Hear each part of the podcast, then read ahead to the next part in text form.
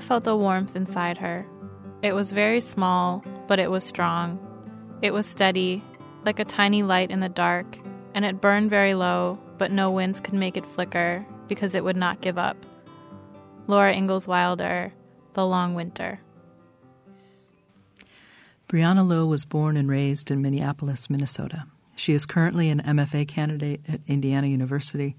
Her work has appeared or is forthcoming in Tupelo Quarterly, Rhino, and Iron Horse Literary Review. Welcome to the Poet's Weave. I'm Romaine Rubinis Dorsey. Brianna, what poems have you brought for us? Laura Ingalls describes the fire.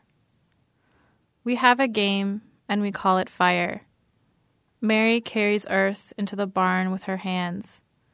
She lets it fall from her fingers in a circle around me.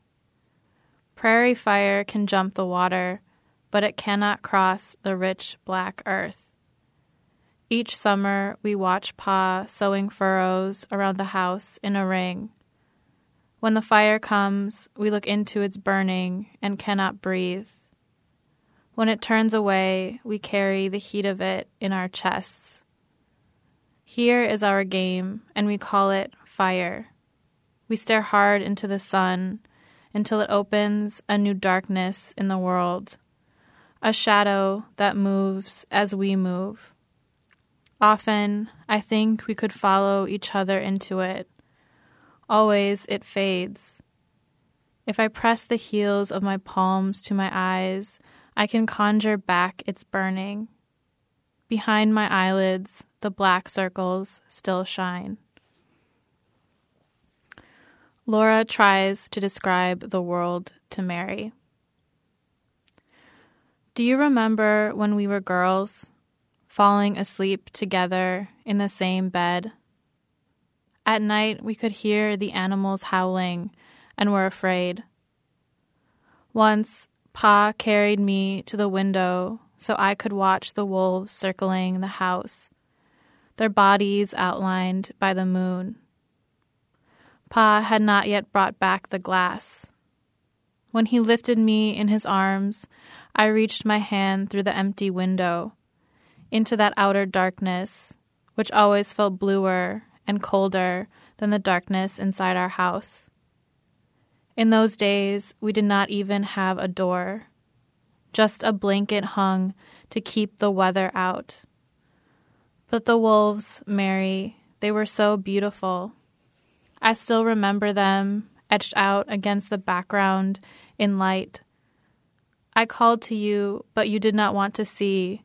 You would not leave our bed. Do you remember years later when I tried to describe the water?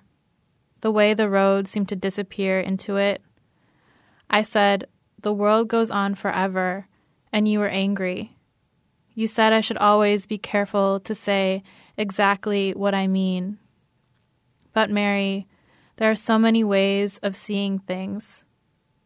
Sometimes I want to go back to that night so that I might pull you from the bed and carry you with me to the empty window frame. I want to look out with you into the dark. We are hungry. Pa brings the traps into the house. He rubs them so bright they seem to possess their own light. We lie in bed and imagine them shining out into the darkness like fallen stars among the trees.